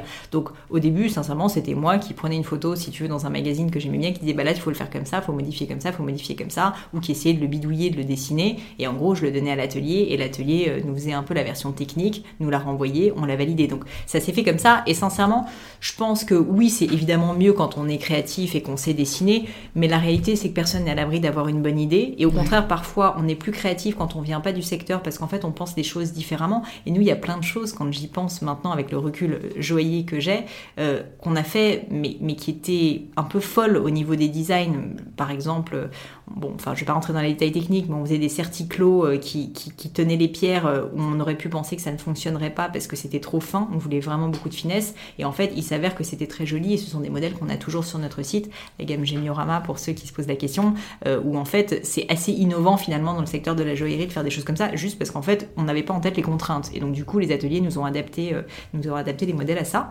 Et pour répondre à ta deuxième question, alors oui, le sujet de convaincre des, des partenaires, des fournisseurs quand on débute, c'est un énorme sujet. Euh, beaucoup plus compliqué qu'on ne pense et beaucoup de gens le sous-estiment euh, parce qu'en fait les ateliers si tu veux ils n'ont pas envie de bosser pour des gens où en fait dans deux mois c'est mort. C'est un investissement finalement pour eux de travailler pour un, pour un client. Souvent ils doivent mettre en place une chaîne logistique particulière et donc du coup ils n'ont pas envie de s'engager si jamais ça va pas être une vraie boîte et mine de rien il y a quand même beaucoup de gens qui se lancent. Donc ça a été très très très très difficile de trouver. Et là euh, bah, j'ai envie de te dire que comme euh, on n'avait pas le choix parce qu'il fallait qu'on ait notre deadline respectée au 1er, euh, au 1er septembre, bah en fait j'ai juste appelé 150 euh, ateliers. Au début d'ailleurs en me trompant parce que j'avais pas compris qu'il y a une différence entre l'artisan que tu vois dans la rue et finalement le, la vraie usine d'ateliers de joaillerie, que ça n'est pas du tout la même chose. Donc j'ai fini par remonter la chaîne de valeur, mais en me faisant un peu avoir, en perdant beaucoup de temps. Et au final j'ai fini par trouver des ateliers qui étaient des vrais ateliers fabricants pour toute la place Vendôme la plupart m'ont dit euh, non mais t'es gentil ma petite, t'y connais rien, merci, au revoir. Et il se trouve qu'il y en a eu un que j'ai un peu harcelé, hein, il faut le dire, mais il y en a eu un où il y a eu, je pense, un peu une espèce de coup de cœur amical. C'était une famille d'entrepreneurs ils ont cru en notre projet, ils nous ont fait confiance, ils nous ont tendu la main et aujourd'hui ça représente euh, l'un de nos plus gros ateliers encore. Euh, ils ont d'ailleurs beaucoup grandi avec nous, mais tu vois c'était un peu un coup de chance. Donc en fait il fallait s'accrocher, il fallait évidemment être un peu séduisant dans le discours, c'est-à-dire montrer qu'on avait une vision, qu'on avait une envie, qu'on n'était pas juste là et que dans trois mois on allait s'arrêter. Mais oui, enfin s'ils nous avaient dit non, franchement je suis pas sûre qu'on serait là aujourd'hui. Ouais, bon, écoute, la persévérance et, la conviction, euh, c'est vrai que ça peut faire beaucoup. Et du coup, aussi, vous vous êtes lancé euh, bah, en étant nobody, quoi. Euh, ce qui, aujourd'hui, j'ai l'impression, retient beaucoup de personnes, tu vois, qui disent, mais moi, j'ai mm. pas une communauté sur les réseaux, j'ai pas... Enfin, on a tous commencé quelque part, à un moment où on avait tous personne. Personne n'avait de communauté au départ. Voilà. comment est-ce que vous avez fait pour que Gémio soit un petit peu connu, ou en tout cas se fasse connaître? Alors la, réponse euh, courte, c'est qu'il n'y a pas une chose qui nous a fait connaître, c'est une somme de détails sur 10 ans qui fait qu'aujourd'hui on est une, boîte en très fort développement encore et qui, se porte bien. Mais en fait, si tu veux, oui, il y a eu des moments d'inflexion. Mais malheureusement, je pense qu'il faut aussi dire une vérité. Je sais pas si toi tu l'as vécu d'ailleurs sur tes réseaux, mais en fait, c'est plein de petits moments d'inflexion qui font que tu arrives à une somme de quelque chose un peu grand. Et en fait, il faut arrêter de penser, tu sais, à la vidéo virale qui va faire que mm. tout d'un coup, euh, tu vas avoir... Euh, parce que parfois, tu as des gens qui ont une vidéo virale et qui fait 2 millions de vues, mais c'est pas pour autant qu'ils vont avoir plein de followers, et c'est pas pour autant que leurs followers vont rester. Donc je pense qu'il faut aussi être un peu mesuré, se rendre compte que juste le travail, ben, c'est ça aussi euh, la clé du succès, et qu'il faut juste y mettre beaucoup de temps, beaucoup d'énergie, essayer plein de choses, tester plein de choses. Donc nous, on a fait tout ça, on a mm. testé euh, énormément de choses. On a testé très tôt l'influence, alors que dans le secteur de la joaillerie, on n'avait pas. Et du coup, c'était intéressant pour nous parce que euh, on apportait quelque chose de nouveau. On allait chercher finalement euh, des femmes qui s'adressaient à une cible bah, qui était la nôtre, hein, des, personnes plus jeunes et qui et qui n'avaient pas l'habitude de parler de joaillerie. Donc il y a eu un vrai point de différenciation. On a fait des collabs, je me rappelle à l'époque avec de très grosses influenceuses au culot. J'étais personne comme tu dis. J'ai juste balancé 20 mails à 20 influenceuses que j'aimais sincèrement bien en leur expliquant, ben, franchement, on est on est rien, on est nobody, mais on rêverait de faire un bijou avec vous. Si la joaillerie vous intéresse, euh, dites-le moi. Et euh, je peux pas vous garantir qu'on va vous payer parce que nous-mêmes on n'a pas d'argent, mais par contre on peut au moins vous offrir le bijou. Non mais j'étais cash, hein. Mais tu vois, il se trouve qu'il y en a une qui m'a répondu, Hélène de mon blog de filles, et jusqu'à aujourd'hui c'est devenu une de mes très très bonnes amies, et on a fait une collab avec elle qui nous a fait à notre échelle énormément décoller, énormément de bien. Donc ça a été ça, ça a été des campagnes un peu de contenu rigolo sur les réseaux sociaux, ça a été aussi le travail du SEO, donc référencement naturel, AdWords, les réseaux sociaux. Enfin, je te dis, en mm. fait, je pense que la, la réponse la plus sincère que je peux te faire, c'est que s'il y avait une recette magique, je te la donnerais. Mais je t'assure que malheureusement, la réalité, c'est qu'il y a juste plein d'erreurs, plein de choses qui ont réussi aussi, mais que même les réussites, c'était pas des trucs si gros que ça. Même, tu vois, le fameux chat rose, qui est, euh, qui est euh, donc une campagne qu'on a fait beaucoup plus tard, euh, peut-être certaines personnes de ton audience l'ont vu, c'était un chat rose qui était affiché dans le métro, les Parisiens l'ont pas mal vu passer. Ça, c'est quelque chose, faut quand même réaliser, c'est arrivé en 2015, donc ça fait déjà quasiment 5 ans que la boîte existait. Tout le monde est persuadé que Gémio a décollé à partir du chat rose. Mais en fait, on faisait déjà, je sais pas, 3 ou 4 millions d'euros de chiffre d'affaires à l'époque, donc on n'était pas complètement nul, tu vois. Donc oui, ça nous a encore donné un autre petit point d'inflexion, mais c'en était qu'un autre. Et en mmh. fait, la vie d'une boîte, c'est une succession de petits petit moment d'inflexion où tu décolles un peu et ensuite après tu as à nouveau un plateau, tu redécolles, mhm. tu as un plateau, tu redécolles. Et c'est comme ça que ça se passe. Ouais, non, mais je te rejoins totalement et c'est vrai qu'il faut démystifier cette idée du. Ouais, de, en fait, tu peux passer de 0 à 1 juste grâce à une action. Euh, mais c'est souvent ce que les gens demandent, c'est euh, les premières ventes elles, étaient dues à quoi, vous, par exemple? Est-ce que c'était des amis d'amis? Est-ce que c'était euh, de l'acquisition, euh, Google AdWords? Parce qu'en plus, à l'époque, vous, c'était hyper early, il n'y avait pas encore Instagram, euh, je crois. Ouais, exactement, il n'y avait pas Instagram, Facebook, c'était encore les débuts. nous, les... Alors, il y a eu les premières ventes qui étaient des premières ventes d'amis, mais on n'a pas considéré que c'était des vraies ventes, parce que du coup, tu vois, c'est un peu tes parents qui te font plaisir. Donc, nous, c'était pas ça. La première vente, je me rappelle, qui était de quelqu'un qu'on ne connaissait pas, c'est une dame qui habitait près du Mans, je crois, ou un truc dans le genre. Et je me rappelle, je vois la, vente tomber, mais je me dis, mais comment cette meuf a déjà accepté de passer commande chez nous, parce que notre site, il était infâme. Et deuxièmement, euh, mais comment est-ce qu'elle nous a connus? Et donc, on l'a appelée au téléphone, on a fini par comprendre qu'elle nous avait connus, parce qu'en fait, il y avait une particularité avec Gemio, c'est que comme on proposait un certain nombre de pierres différentes et de métaux différents, tu sais, tu pouvais faire une combinaison. Donc, tu peux choisir pour chacun de tes bijoux, par exemple, de la tanzanite, de l'émeraude, du saphir et de l'or rose, de l'or blanc, etc. Et elle avait tapé sur Google, bague, je crois, topaz, or rose. Ça, c'est ce qu'on appelle de la longue traîne. Bague, topaz, or rose, tu tapes ça encore aujourd'hui. Je pense qu'à part Gémio, si tu veux, personne ne le fait. Et du coup, il se trouve qu'elle était arrivée chez nous qu'elle avait vu, qu'elle avait dû trouver ça pas si mal et qu'elle avait, ben, elle avait passé commande. Et donc les premières ventes qu'on a eues, c'était beaucoup nous, grâce au référencement naturel. Donc un travail qu'on avait commencé à faire et on a compris après que c'était vraiment important et qu'il fallait qu'on investisse dessus parce que ça prend beaucoup de temps, euh, à, si tu veux, à, devenir pertinent sur Google. Et donc, euh, et donc c'est comme ça que ça a commencé. Euh, et ensuite, après est venu plus les réseaux sociaux. Donc notamment, on avait essayé de faire des petites campagnes sur Facebook qui ont, qui ont pas mal marché, un peu virales entre guillemets, où on avait fait euh, des visuels euh, un peu rigolos et finalement les gens les diffusaient donc ça avait donné de la notoriété et puis ensuite via l'influence. Donc au début, nous, les, vraiment les tout débuts, ça a vraiment été ça. Je te l'ai dit, comme on n'avait pas d'argent, on ne pouvait même pas dépenser sur AdWords. Donc mm. en fait, on faisait même pas ça. C'est après que c'est venu. Ok, ah non, mais hyper intéressant et en effet, parfois c'est bah, vous avez juste répondu à un besoin, quoi. Oui, mais au final, le plus gros hack, c'est ça. Hein, c'est vous avez créé une marque qui répondait à un vrai besoin, quoi. En vrai, tu as, tout à fait raison. Ce qui compte, c'est juste d'avoir un produit qui sert à des gens, enfin qui est mm. utile, qui mm. répond à un besoin ou à une souffrance. Bon, souffrance, je sais pas, mais. ouais, besoin, ça c'est clair. Et du coup, vous avez aussi vite levé des fonds. Je pense qu'il y a peu de boîtes qui, au bout de six mois, euh, lèvent des fonds. Euh, bah, comment vous avez été pris au sérieux, combien vous avez levé à cette époque? Et bah, j'imagine que par la suite vous avez peut-être dû relever parce que c'est vrai que c'est un, secteur où tu peux, bah, tu peux pas faire grand chose si jamais t'as pas beaucoup de moyens quoi. Bah, alors, la création de marque, c'est quelque chose que je ne savais pas, mais créer une marque, euh, malheureusement, c'est extrêmement coûteux parce qu'il faut être irréprochable sur son produit, il faut avoir beaucoup de contenu aussi, encore plus à l'heure actuelle, il faut dépenser en marketing, donc il faut avoir des équipes. Donc, globalement, la création de marque coûte en fait très cher, effectivement. Et donc, oui, on a levé des fonds. On a attendu, euh, en fait, on a attendu six mois parce qu'on voulait nous-mêmes se rassurer, un, sur le fait qu'on voulait vraiment créer cette boîte, et deux, sur le fait qu'il y avait un minimum de marché. Donc, c'est pour ça qu'on a attendu, si tu veux, d'avoir une quinzaine de clients, on va dire. Et là où ça a été assez rapide finalement pour nous, euh, c'est qu'en fait, comme justement on avait des clients, ce qui est finalement assez rare pour les gens qui lèvent des fonds la première fois quand ils pensent, la plupart des gens qui lèvent des fonds ont fait un très beau business plan, euh, ce qui est très bien, mais ils n'ont pas de clients. Et du coup, si tu veux, tout est finalement des hypothèses. Nous, on avait un business plan, mais on avait aussi des clients qui prouvaient que même sans argent, avec 1000 euros chacun, on avait réussi à sortir de terre un site internet, une pseudo-marque de joaillerie et commencer à vendre. Donc du coup, les investisseurs, ils ont fait un pari sur ça, sur le fait que si même avec 0 euros, on arrivait à faire un peu de chiffre d'affaires, mmh. ils se sont dit, bah, si on met 200 000 de plus, il y a peut-être moyen que ça fonctionne. Et donc si j'ai un conseil à donner, c'est que vraiment, vraiment, toujours on en revient à l'action, plutôt de, tu vois, commencer à faire des plans sur la comète où euh, tu vas faire un business plan pendant sur les six prochains mois ou les euh, machins. Bah non, en fait, essayez, commencer à vendre et une fois que vous avez vendu, là oui, faites votre business plan parce que c'est important de le formaliser. Mais il faut pas mettre la charrue avant les bœufs. Et donc nous, je dirais que c'est pour ça qu'on a été pris au sérieux parce que même si on venait de nulle part, bah en fait, juste, euh, on avait la preuve concrète que ce qu'on avait fait était réel, tu vois. Mm. Donc, donc, donc voilà. Ok, bah trop cool. Et il y a une autre question que je voulais te poser qui va peut-être faire le lien entre plus le pro, le perso, mais c'est après bah, sur le recrutement, comment vous êtes entouré. Et je sais notamment, parce que tu en as parlé dans, dans plusieurs de tes épisodes de podcast, alors j'ai oublié évidemment comment il s'appelle, le test MBTI, c'est ça?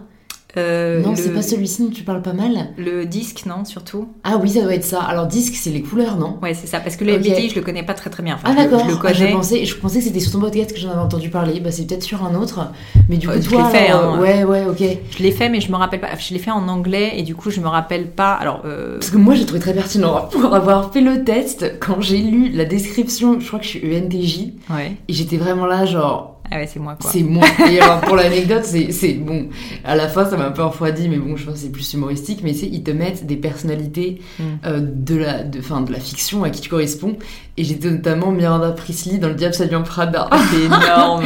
Bref. Mais du coup, bon, moi je trouve ça euh, je, je, veux pas te dire de bêtises. Je sais que je suis I au départ, euh, en fait introvertie. Euh, je, je, crois que je suis INTJ, mais je c'est pas le truc. Ok, c'est pas le truc ah dont tu te sers particulièrement, parce que bref, tout ça pour en venir à parler juste, bah, un peu aux personnalités, mais la méthode disque.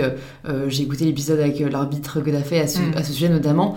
Sont, j'ai l'impression, des outils vraiment hyper utiles pour pour le recrutement notamment euh, donc ouais, est-ce que tu peux nous parler un peu de ça euh, Comment ça, t'aide Comment tu l'as découvert Et aussi peut-être bah, une autre question qui est un peu liée à ça, c'est justement laquelle choisir au final Parce que bah, entre voilà MBTI, le disque, j'imagine qu'il y en a d'autres. Enfin, elles m'ont toutes l'air pertinentes. Mm. Et d'un autre côté, je me dis, mais attends, comment ça se fait qu'on puisse à ce point-là nous découper dans des modèles, parfois c'est 16, parfois c'est 4, parfois c'est 8, enfin voilà, très grosse question, mais bah, après, je sais pas, je sais pas si je vais pouvoir te répondre, et puis j'ai pas du tout la vérité révélée. Pour répondre à la deuxième question d'abord, moi je pense déjà que l'outil que vous utilisez, ça doit être un outil qui vous correspond à vous. Moi il se trouve que le disque, je l'aime par sa simplicité, parce qu'en fait, effectivement, ça catégorise, bon, c'est toujours difficile de catégoriser les gens, mais les gens en fait dans qu'est-ce qui, qu'est-ce qui compte pour eux dans leur communication. Donc c'est pas vraiment sur les valeurs, c'est pas vraiment, si tu veux, sur euh, est-ce que c'est quelqu'un de bien ou pas. Enfin, tu vois, il n'y a pas du tout de jugement dedans, qui est un truc important, je pense, pour nous deux. C'est plutôt, euh, en fait, quand tu vas parler à quelqu'un, quelle est la meilleure manière de l'approcher Parce que cette personne-là va être plutôt sensible à certains éléments. Je te disais que j'étais assez orientée action. C'est un, un profil, justement, dans le disque, qui est le D, s'appelle dominant. Alors, le mot est horrible, mais en gros, le dominant, ça veut dire quoi? Ça veut dire que c'est quelqu'un qui, un peu, a tendance à parler fort, qui a tendance, euh, qui a tendance à, surtout, euh, prendre des décisions très rapides et à pas tellement comment dire, s'embarrasser de un peu des émotions des uns et des autres. Et c'est d'ailleurs le problème quand je te disais, moi, l'un de mes soucis, c'est que comme je suis très D, euh, très très D, et bien du coup, si tu regardais mon graphe, c'est genre je suis très très tout au bout de la courbe. Tout au bout. En fait, le problème, c'est que du coup, j'ai tendance, malheureusement, en tout cas, j'ai pu beaucoup avoir tendance par le passé quand j'en avais pas conscience, à être trop trop brusque, si tu veux, dans ma manière d'amener les choses, notamment avec des personnes qui ne sont pas des, c'est-à-dire des personnes qui, elles, ont besoin de plus de temps pour prendre des décisions, ont besoin de plus d'analyse pour prendre des décisions, ont besoin d'être accompagnées, pour lesquelles l'harmonie est quelque chose d'important, alors que moi, l'harmonie, sincèrement, je m'en fous, je veux juste que ça avance. Moi, c'est ça qui compte pour moi. La question typique du dé, c'est, ok, mais qu'est-ce qu'on fait? Moi, c'est ça, ok, mais qu'est-ce qu'on fait? Je pose tout le temps cette question. Et pour certaines personnes, en fait, c'est dur, parce qu'en fait, ils ont l'impression d'être acculés, si tu veux. Et pendant longtemps, euh, j'avais euh, ce, ce, petit souci, justement, en management, qui était, je pense que je dois toujours progresser dessus, qui était que j'étais trop, euh, j'avais trop ma propre personnalité et je m'adaptais pas assez aux autres. Donc c'est pour ça que le disque, pour moi, est vraiment une méthode que j'aime assez parce qu'en fait elle m'a permis déjà de prendre conscience d'un certain nombre de travers que j'avais et en même temps de comprendre qu'il n'y a pas de bonne ou de manière d'être, il faut juste s'adapter en fait à la manière de comprendre le monde si tu veux de chacun et que si j'arrivais moi à m'adapter à quelqu'un qui a un profil plus doux, plus analytique, euh, on va dire plus indirect, c'est-à-dire qui va moins te regarder dans les yeux, etc. Mais en fait, j'allais tout simplement pouvoir beaucoup plus passer mes messages et beaucoup mieux collaborer avec cette personne, faire une meilleure équipe avec que si j'essayais d'imposer ma loi un peu mm. De dire ok, qu'est-ce qu'on fait maintenant On prend la décision, tu vois. Alors que pour cette personne, en fait, euh, vraiment, ça les fait flipper ce genre de choses. donc, euh, donc pour moi, c'est quelque chose qui fonctionne très bien. Et d'ailleurs, j'invite tout le monde à. Bah, alors, peut-être écouter l'épisode avec l'arbitre que j'ai fait, mais sinon juste à se renseigner sur le disque, à faire ce test, qui est un test qu'on fait pas mal faire euh, en interne chez Gemio, ou euh, sans le faire, quand tu as lu un peu de littérature dessus, si tu veux, tu, vois assez mhm. rapidement les profils des uns et des autres, et du coup, ça te permet, euh, ça te permet en fait d'adapter, si tu veux, ta manière d'être euh, aux différents profils. Donc, je trouve ça hyper intéressant parce qu'en fait, je trouve ça aussi juste plus respectueux finalement des autres. Tu vois, euh, plutôt que d'imposer sa loi une fois de plus et de rester qui on est, ben non, en fonction. Et c'est pas manipuler, mais c'est juste bah, s'adapter à quelqu'un. C'est un peu. enfin, c'est travailler ensemble, quand vivre ensemble, c'est connaître l'autre, donc mieux C'est un peu comme si c'était deux langues c'est-à-dire que si moi je parle uniquement français et toi uniquement anglais, bah en fait là la méthode disque te dit bah en fait je vais essayer de faire des efforts, efforts de parler anglais avec toi mm. plutôt que de rester un peu bêtement tu vois sur mon français. C'est ça en fait. Tu peux rappeler brièvement euh, du coup les quatre profils euh? Oui bien sûr. Alors disque en fait ça veut dire D dominant, I influent, euh, S stable et C consciencieux. Et donc ces quatre grands types de personnalités qui sont caractérisés par quatre couleurs. Le rouge, c'est le dominant, le I qui est le influent, c'est le jaune, le bleu, ça va être le consciencieux, et le S, ça va être le vert, ça va être le, stable. Et donc concrètement, le dominant, je l'ai décrit, c'est quelqu'un qui regarde dans dans les yeux, qui parle fort et qui a un biais très fort pour l'action et pas très fort pour euh, l'émotion, on va dire. Donc c'est-à-dire que c'est quelqu'un, une fois de plus, qui veut tellement avancer qu'il a un peu tendance à ne pas trop euh, s'embarrasser euh, du fait que la personne elle soit à l'aise, pas à l'aise. Mm. Elle comprend pas parce qu'en fait pour elle c'est factuel. En fait c'est non mais en fait c'est quoi la décision? On prend A ou on prend B, tu vois. Et donc c'est quelqu'un qui du coup souvent peut paraître un peu dominant dans une salle parce qu'il veut juste que ça avance. Le I, euh, il est assez proche du, Donc le I, c'est l'influent, il est assez proche du dominant. Euh, lui, en fait, c'est quelqu'un euh, qui aussi a tendance à pas mal parler. Et moi, d'ailleurs, je suis D et I. c'est quelqu'un qui, qui, par contre, a beaucoup d'intérêt, qui a beaucoup d'empathie, qui comprend très bien le monde autour de lui. Donc, en fait, c'est à l'inverse quelqu'un qui va être uniquement dans le relationnel. C'est quelqu'un qui prend des décisions en général par rapport aux autres. Et donc, qui va plutôt, si tu veux, se, aussi prendre des décisions rapides, mais plutôt pour faire plaisir, pour plaire. Et donc avec les avantages et les inconvénients que ça, c'est souvent de très bons vendeurs. Mais à l'inverse, c'est des gens qui souvent n'ont pas énormément d'échine parce qu'en fait, bah, ils veulent tellement plaire, si tu veux, qu'ils sont un peu en mode euh, je peux pas te dire non. Alors que le D, je peux te dire qu'il te dit non sans problème. Mmh, mmh. Donc ça, ça va être le I. Euh, les, inconvénients du i, euh, pour en parler aussi, c'est que du coup, le i, il est un petit peu pipoteur aussi, si tu veux. Il veut tellement séduire, tellement faire plaisir, que de temps en temps, tu vois, il t'embarque dans son truc.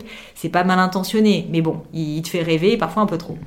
Ensuite, le S, c'est la stabilité. Donc, c'est quelqu'un qui est un merveilleux euh, membre d'équipe. Le S, c'est vraiment celui que tu as envie d'avoir dans ta team, alors que les D et les I sont en général plutôt des chefs, on va dire, si je veux pas le, tu vois, le dire avec des mots assez simples.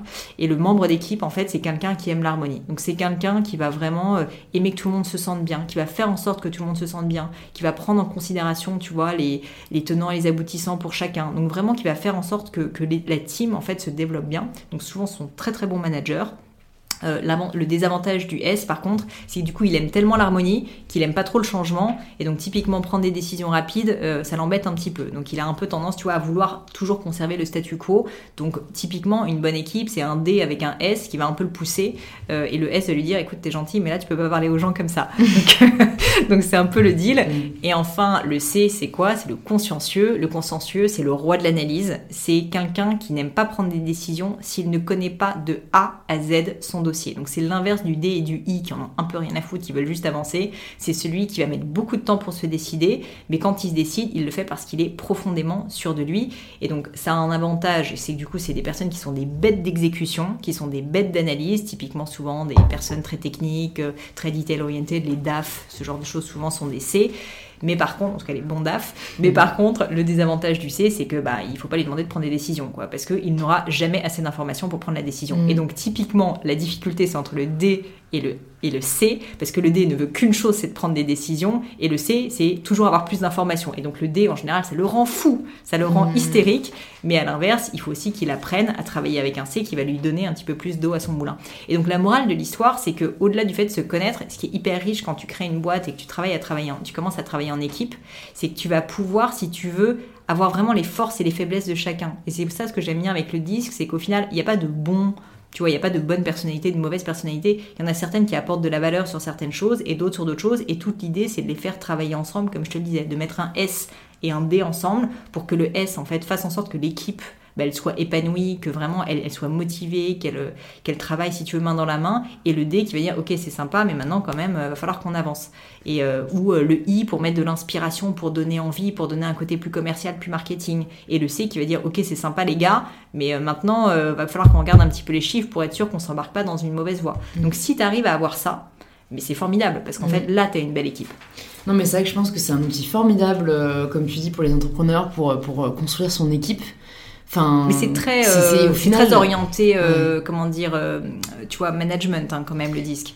Ouais, ouais, mais bon, je veux dire, c'est vrai que si, si, tu veux te développer, enfin, je pense qu'il y a beaucoup d'intuition aussi dans l'entrepreneuriat, mais, mais concrètement, tu mets toutes les chances de ton côté quand tu as une équipe complète. C'est ah, parce qu'une équipe qu'avec des dés, tu sais pas trop où ça va aller. Quoi. Ouais, mais ce qu'il faut savoir, c'est qu'on a toujours tendance à s'entourer de gens qui sont comme nous. C'est très difficile de travailler avec des gens qui sont différents parce que je sais pas ce que, ce que tu es de base, mais moi, du coup, par exemple, qui suis mm. très dé, je sais que si je m'écoute, je mm. ne recrute que des dés et des mm. i. Moi, euh, tu vois, j'aime euh, et, et, je sais maintenant qu'il faut pas que je le fasse. Et d'ailleurs, dans mon équipe, j'ai des gens, je pense, qui ne sont pas du tout des, des, des i. Et c'est très bien parce que ça me canalise. Mais on a tendance, et c'est un défaut qu'on a tous, à, ne. c'est toujours pareil, hein, à rester, si tu veux, un peu avec les gens euh, qui sont comme nous. Donc, donc c'est, cette différenciation, elle est très importante. Bah, c'est marrant. Moi, tu vois, je, je verrai. Il y, y, a le test qui est possible en ligne, j'imagine. je crois même qu'on peut l'avoir gratuitement. Hein, donc, parce que je me, je me reconnais plus dans le dé par rapport surtout aux autres, mais parce que je, je serais dé mais j'ai grave du mal à prendre des décisions par contre moi. J'hésite énormément. Bah, tu vois, DS. Parce qu'en fait, on est rarement un seul. Euh, on a un, une dominante, mm. mais on est souvent. Enfin, on a un peu de tout, hein, mais on a une dominante et on a souvent un deuxième, tu vois, qui va compenser. D'ailleurs, c'est intéressant parce que tu vois, quelqu'un qui est DI, alors là, c'est moi, donc c'est quelqu'un qui prend que des décisions très vite hâtives. Mm. Mais par exemple, des personnes comme des D et C, donc un dominant et consciencieux, c'est des personnalités très intéressantes parce que c'est des personnes qui, à la fois, souvent, prennent des décisions très vite, mais qui sont aussi très dans l'analyse. Et du coup, d'ailleurs, c'est souvent, moi je connais quelqu'un qui est très comme ça, parfois tu vois un peu le bug dans la tête des gens. la schizophrénie. tu sais, il est en mode, mais qu'est-ce qu'on fait comme décision? Non, mais là, il faut qu'on analyse. Mais attends, il faut qu'on prenne la décision. Et du coup, c'est assez rigolo, tu vois. Même eux, ils sont dans l'hésitation permanente. Trop cool. Euh, il y a une autre question que je voulais, je voulais te poser, euh, qui est assez large, c'est comment tu progresses? Parce que bah, je, sais que ça tient aussi à cœur et que tu cherches à être la meilleure version de toi-même. Donc, est-ce que voilà, tu as, as, des outils, des, des routines, des habitudes qui t'aident à ça?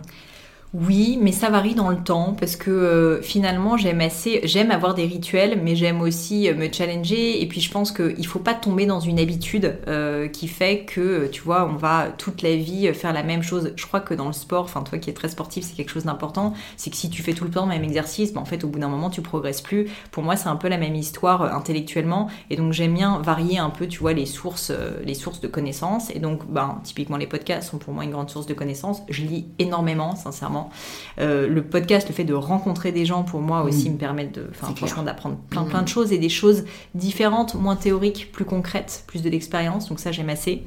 Euh, la meilleure manière d'apprendre aussi, c'est de faire. Enfin, une fois de plus. Hein. Donc, euh, au final, moi, tout, tout, ce que je peux te dire, c'est qu'en fait, c'est des choses que j'ai vécues. Euh, donc, ça, ça me permet d'apprendre. Et puis, et puis, ouais, et puis voilà. Et puis après, quand je te disais que je, je change un peu, c'est que par exemple, là, tu vois, récemment, enfin, moi, les réseaux sociaux, à la base, c'était pas trop mon truc. J'y connaissais rien. Je m'y suis mis peut-être depuis deux ans. Et en fait, bah, j'ai énormément appris sur les réseaux sociaux. J'ai appris auprès de personnes que je suis. Pareil sur YouTube. Donc, ça, c'est des choses que je faisais pas. Mais tu vois, je me suis dit, bah, finalement, il faut pas que je reste, entre guillemets, sur mon schéma de base qui était de lire des bouquins euh, et que maintenant il faut en fait il y a plein de moyens manières d'apprendre différentes et plein de choses à apprendre différentes euh, et j'aime assez cette agilité. Donc mm. je peux pas vraiment répondre à ta question mais j'aime bien plein de, ouais j'aime bien cultiver tu vois euh, mm. ouais j'aime bien j'aime bien cultiver ma curiosité. Mm. il y a une question que j'ai jamais posée encore je crois sur le podcast mais que je suis obligée de te poser. Quel podcast écoutes-tu et peut-être lesquels tu recommandes? Mais tu sais que c'est un drame parce que il fut un temps où j'écoutais plein de podcasts et j'en écoute euh, malheureusement de moins en moins.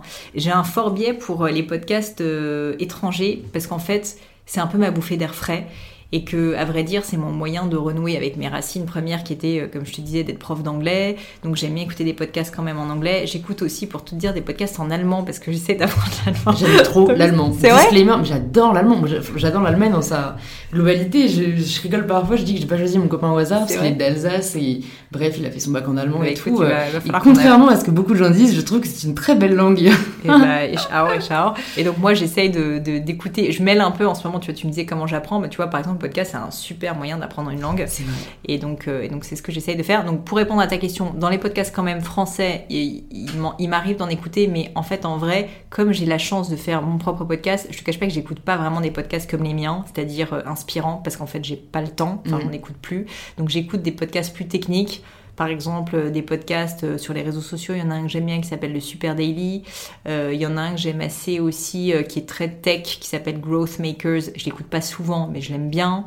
J'ai voilà enfin des, podcasts un peu en français ça va être des podcasts essentiellement un peu business mais mais très techniques tu vois où il y a des podcasts il y en a un par exemple qui s'appelle social selling qui est intéressant sur Facebook Ads donc tu vois c'est très très très niche Mais j'aime, j'aime assez le podcast pour ça d'ailleurs, parce que je trouve qu'il y a plein de podcasts de niche. Enfin, franchement, surtout sur des sujets, on peut devenir mais un expert ah grâce à, clair. Et moi, ça a vraiment devenu un outil. c'est-à-dire que autant j'écoute encore des podcasts entrepreneuriat, etc. Autant à des phases de ma vie, je vais avoir envie de me renseigner sur un sujet, et en fait, je vais taper sur un podcast, tu vois, limite. Mmh. et, et c'est vrai que, enfin notamment même sur la santé, tu vois, en ce moment, j'ai, je lis plein de choses sur le sujet, notamment des hormones, et en fait, t'as plein de podcasts qui en parlent, enfin mm. bref, c'est vrai que c'est, vraiment une bibliothèque, mais audio, quoi. Euh, bon, il y a une autre question que de te poser, euh, c'est, est-ce qu'il y a une ressource que tu pourrais conseiller à nos, à nos auditeurs, nos auditrices, que ce soit des livres, je sais que tu lis beaucoup, ça peut aussi être des films ou autre chose, une, voilà, un, un média qui t'a touché, euh, que tu as envie de recommander? Alors, bon, bah, comme tu le dis, moi je, lis énormément, donc je peux pas ne pas parler de livres. Euh, c'est un peu difficile comme question parce qu'au final, il y a tellement de bouquins que j'ai adoré dans ma vie, tu vois, que je peux pas te dire, euh, je peux pas te dire un livre, tu vois, comme ça.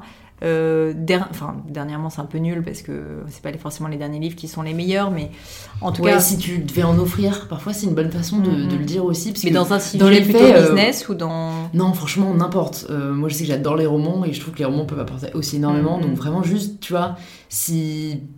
Ouais, s'il y avait une énorme bibliothèque euh, qui s'offrait à nous et tu pouvais choisir, tu vois, genre trois livres et que chacun pouvait saisir, ce serait quoi? Bon, alors il y en a un, c'est sûr, parce que c'est mon livre préféré et que tout le monde l'a lu, donc c'est un peu nul, hein, mais malgré tout, je vais le dire, c'est Le Seigneur des Anneaux. Je l'ai pas lu, donc euh, je suis ravie.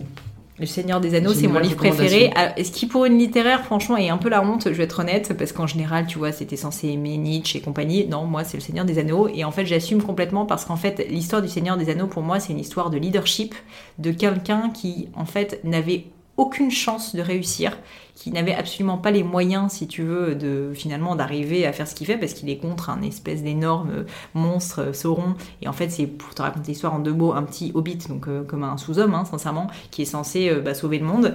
Et en fait, je trouve que cette histoire, elle est assez belle parce qu'en fait, c'est une histoire d'amitié, c'est une histoire de leadership, c'est une histoire de foi, c'est une histoire d'optimisme et, d'espoir.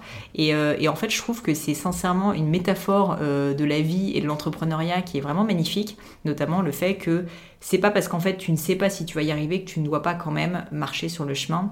Et moi j'ai toujours beaucoup aimé cette idée parce qu'en fait ce qui m'intéresse c'est beaucoup plus le chemin justement que finalement la réussite, tu vois. Et je trouve que c'est ça finalement l'histoire du Seigneur des Anneaux. C'est que oui, il réussit à la fin, mais d'une certaine manière qu'il réussisse ou pas, c'est pas tellement ça la morale de l'histoire. Et donc, euh, donc c'est un livre qui m'a toujours beaucoup porté, que j'ai lu énormément et, euh, et, que je recommanderais du coup euh, beaucoup.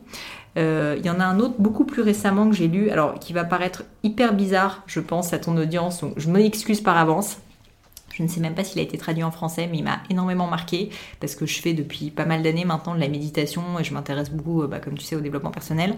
Et donc, euh, et donc c'est un livre qui s'appelle Awareness euh, de Anthony Di Mello, qui est un moine, non mais c'est véridique, hein, c'est un moine bouddhiste euh, indien et qui, euh, je trouve, euh, avec au travers de ce livre, qui est en fait un discours qu'il a, qu'il a, qu'il avait dit, qui a été retranscrit par écrit, qui vraiment arrive à déjà te faire comprendre un peu le bouddhisme et globalement au-delà du bouddhisme, en fait, des grandes vérités, ce qu'on appelle d'ailleurs les quatre nobles vérités dans le bouddhisme, qui sont euh, vraiment extrêmement profondes pour comprendre, bah, en fait, pourquoi on fait les choses, qu'est-ce qui nous fait souffrir, comment justement arrêter de souffrir, notamment en fait arrêter, si tu veux, d'être enfermé dans nos propres pensées.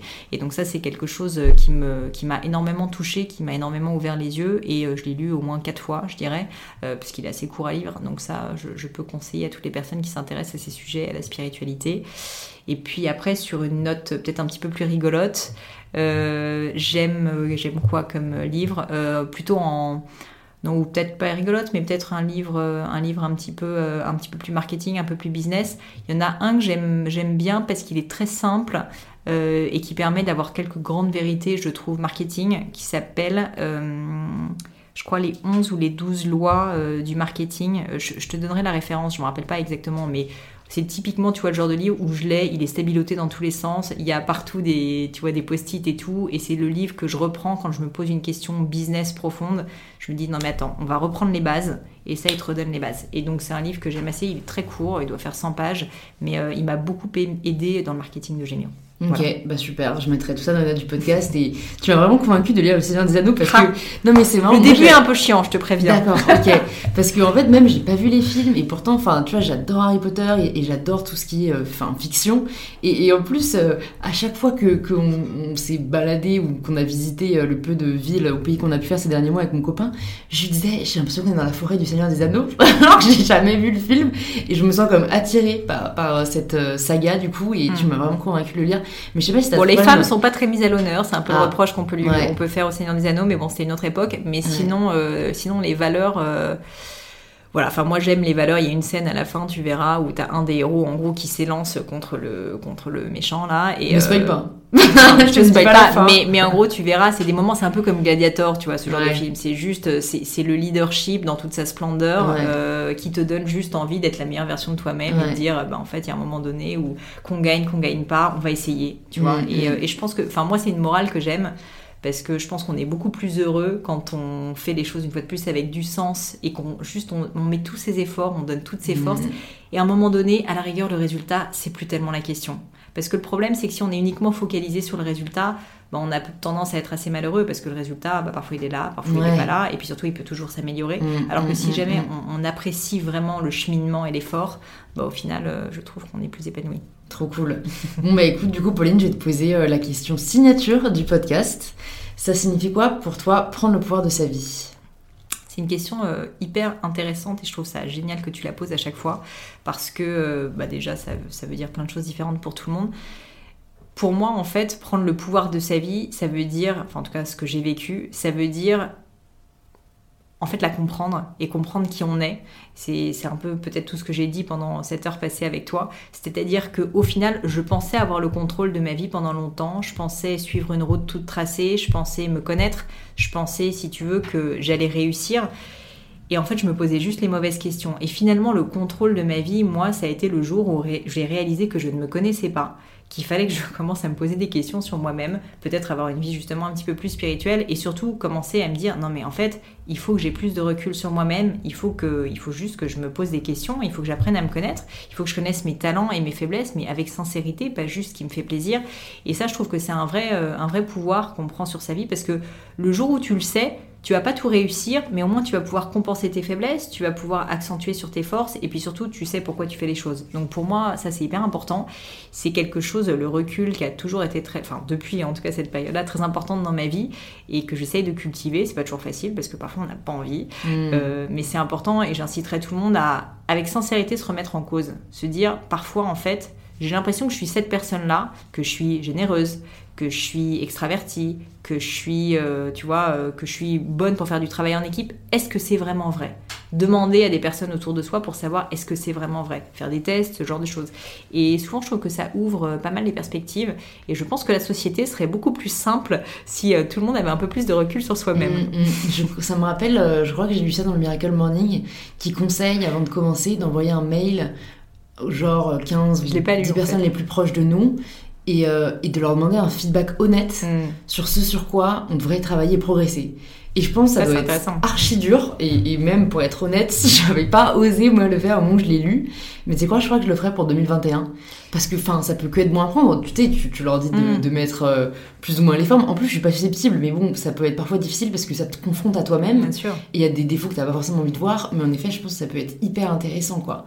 Et puis, et quand tu le reçois, il faut. Parce que je te dis, moi, je l'ai vécu à l'époque de mon saut dans l'inconnu de l'ENA, où en gros, je me suis pris mon 2. En fait, je l'ai pas cru. C'est-à-dire qu'en fait, on me l'a dit, mais j'avais pas envie de le croire. Il faut accepter vraiment de se mettre à la place de l'autre et de se dire, mm. non, mais est-ce que c'est vrai? Et de donner la porte, tu vois, ouvrir la porte au fait que ce que cette personne te dit, c'est vrai. Parce qu'en mm. tout cas, elle n'a pas forcément d'intérêt. Si ça tu veux, il faut prêter à l'entendre, c'est clair. Et donc, euh, donc c'est pas facile comme exercice, mais c'est hyper, euh, c'est hyper gratifiant. Euh, et puis surtout, je pense que voilà, enfin, on est tous là pour progresser. Donc, même si aujourd'hui, t'es pas exactement là où t'aimerais, c'est pas très très grave et, tu vas pouvoir y travailler. Et tu vas pouvoir y arriver. Trop cool. Bah, merci beaucoup, Pauline, d'être venue sur Power. Pour les personnes qui veulent maintenant savoir plus sur toi et sur Gemio, où est-ce que tu veux qu'on les redirige? Eh ben écoute, évidemment, s'ils sont amateurs de joaillerie sur le site de Gemio, j'ai deux amis Greco. S'ils veulent me suivre moi sur mon compte Insta perso ou LinkedIn, s'ils le souhaitent, Pauline Legno. Je crois qu'en plus, toi, tu me On se, on se parlait plus sur LinkedIn en plus, non? Je me rappelle pas. Écoute, euh, moi je suis pas trop sur LinkedIn, pas donc je pense que ça devait plutôt ah, sur Instagram. Ouais. Je me suis trompée. Euh, donc Pauline Legnaud, euh, LinkedIn ou Insta. Et sinon, le gratin, s'il souhaite l'écouter, euh, eh bien voilà, c'est le gratin, ça se trouve sur toute plateforme de podcast digne de ce nom. Trop cool. Bah, merci, beaucoup, à toi. Pauline, et à très vite. Merci. Merci de vous être rejoint à ma conversation avec Pauline. Si elle vous a plu, vous pouvez nous le faire savoir en partageant un post ou une story sur Instagram en nous taguant @plegno et @mybetterself pour qu'on puisse le voir et interagir avec vous. Vous pouvez aussi envoyer l'épisode à deux amis qu'il pourrait aider ou inspirer et laisser un petit 5 étoiles sur Apple Podcast pour que je puisse y voir votre commentaire. Je vous remercie sincèrement d'avoir écouté cet épisode jusqu'au bout, ça me fait vraiment chaud au cœur et on se dit à très vite pour un tout nouvel épisode d'InPower.